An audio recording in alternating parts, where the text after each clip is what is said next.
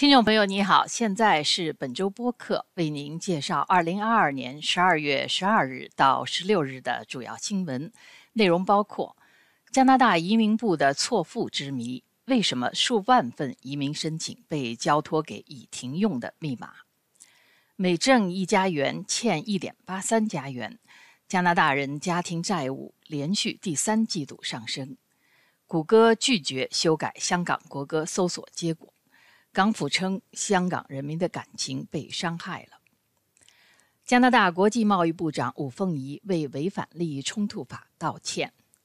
乌克兰小难民在蒙特利尔因车祸上升，当地居民愤怒。中国公司签署协议进口瑞辉新冠口服药被拉维。加拿大通讯安全机构 CSE 关注 TikTok 的安全威胁问题。下面请听新闻的详细内容。将近六万份移民申请静静地躺在加拿大移民部的电脑系统里，迟迟没有人处理。这是因为他们被交托给了已经不再使用该系统的职员或用户。加拿大广播公司 CBC 的调查发现，自今年二月份以来。共有五万九千四百五十六份待审批的移民申请被加拿大移民部交给了该部的全球移民申请审批系统的七百七十九个沉睡密码。这些密码的持有者通常是移民部的前职员，或者已经不再负责移民申请审批的系统前使用者。他们在使用系统时的工作地点包括机场海关、各地签证中心和驻外大使馆等。一名加拿大移民部的发言人说：“每个密码都只有一个人使用。如果持有者不再登录，它就成为沉睡密码。为了保持记录的完整性，这些密码无法被删除。但是，为什么移民部没有发现这些密码已不再被使用，还在继续给他们的持有者分派任务？”这位发言人没有给出明确的解释。加拿大统计局公布的数据显示，加拿大人第三季度的家庭债务与可支配收入的比率上升到百分之一百八十三点三。也就是说，在七月初到九月底这段时间里，加拿大家庭每拥有一百加元的可支配收入，就平均有一百八十三点三加元的各种家庭信贷债务。可支配收入指的是在扣除各种税后，一个家庭或个人可以用于消费或储蓄的收入。信贷市场债务包括房贷和信用卡等债务。加拿大人在第三季度的收入增加了百分之零点八，但是债务增加了百分之一点二。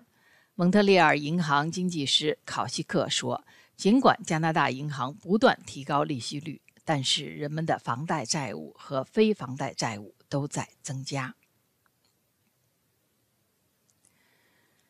香港保安局局长邓炳强星期一十二月十二日表示，谷歌拒绝按香港特区政府的要求把中国国歌列为香港国歌的置顶搜索结果。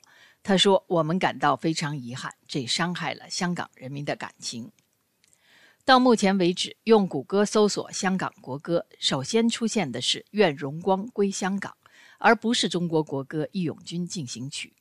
上个月，在亚洲七人橄榄球系列赛的韩国仁川赛场，主办方在播放参赛者国歌时播出了《愿荣光归香港》。本月初，在迪拜举行的亚洲举重锦标赛发生了同样的事情，香港政府提出抗议并进行刑事调查。但赛事主办方称，这只是人为造成的疏忽，因为工作人员在网上搜索和下载香港国歌时得到的结果是“愿荣光归香港”。这首歌创作于2019年香港反送中运动期间，被抗议者广泛传唱，在香港实施国安法后被禁。谷歌表示，搜索结果是由算法产生的，公司不会越过算法对其进行人为排列。除非涉及儿童色情和侵犯个人隐私等内容，否则也不会删除搜索结果。邓炳强表示，港府将采取一切必要措施来纠正谷歌错误的搜索结果。在加拿大议会道德规范专员关于加拿大国际贸易部长武凤仪的朋友获得该部门合同一事的调查报告公布后，武凤仪星期二（十二月十三日）发表声明，表示对此事承担全部责任，并作出了道歉。加拿大议会道德规范专员迪蒙的报告得出的结论是，武凤仪违反了加拿大利益冲突法。他的朋友阿尔瓦罗开的公关公司 Pump and Circumstances，曾于2019年3月和2022年4月两次获得国际贸易部的合同。第一份合同价值5840加元，第二份价值16950加元，两次都是为国际贸易部人员提供公关培训。报告说，武凤仪没有意识到涉及朋友的潜在利益冲突。忽略了他在利益冲突法下应尽的责任。按照加拿大利益冲突法第四条，公职人员不得利用职权为自己或亲友谋取私利。吴凤仪的声明为他没有避免参与选择公司作出道歉，但同时表示他没有用不正当的手段为自己或他人谋利。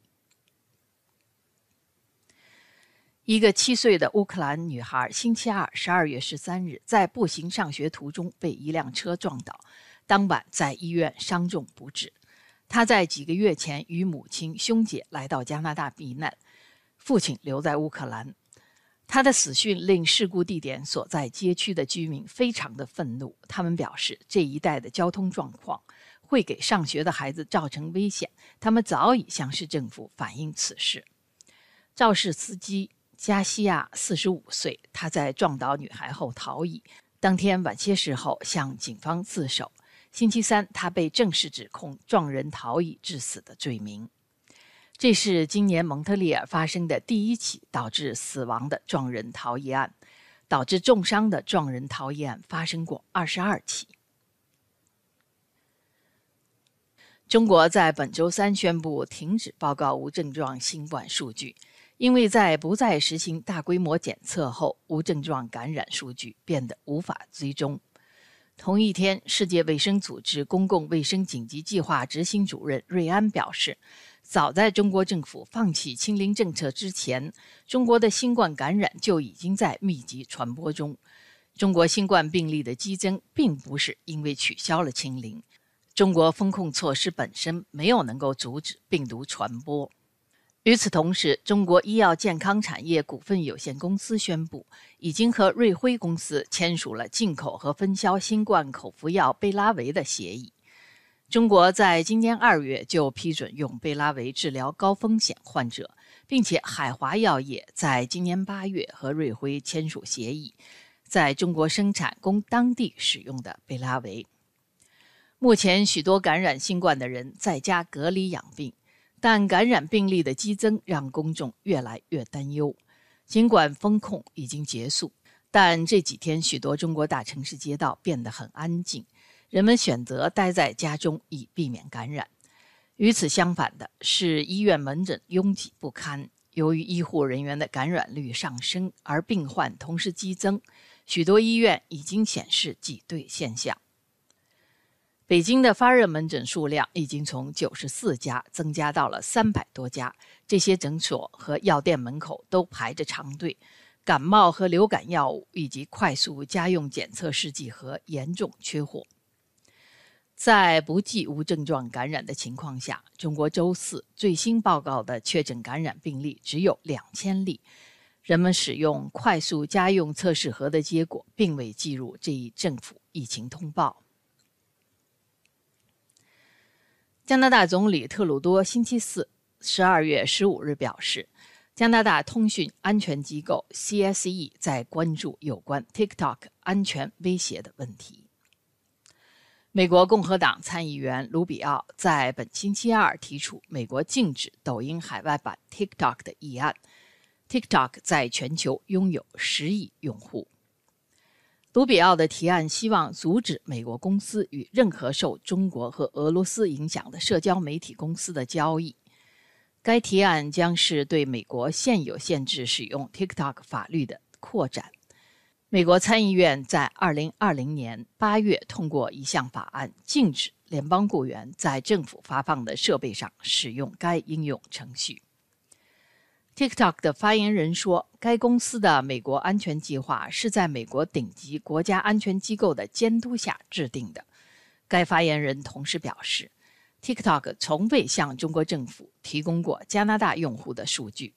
加拿大的用户数据被储存在美国和新加坡的数据中心。新民主党道德评论员格林在给 CBC 的电子邮件中说。该党认为加拿大在数据保护方面落后于欧洲的同行。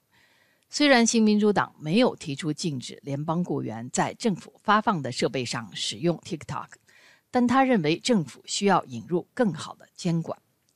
新民主党领袖辛格在 TikTok 上有近九十万粉丝，并经常使用该平台。以上是本周主要新闻，谢谢您的收听。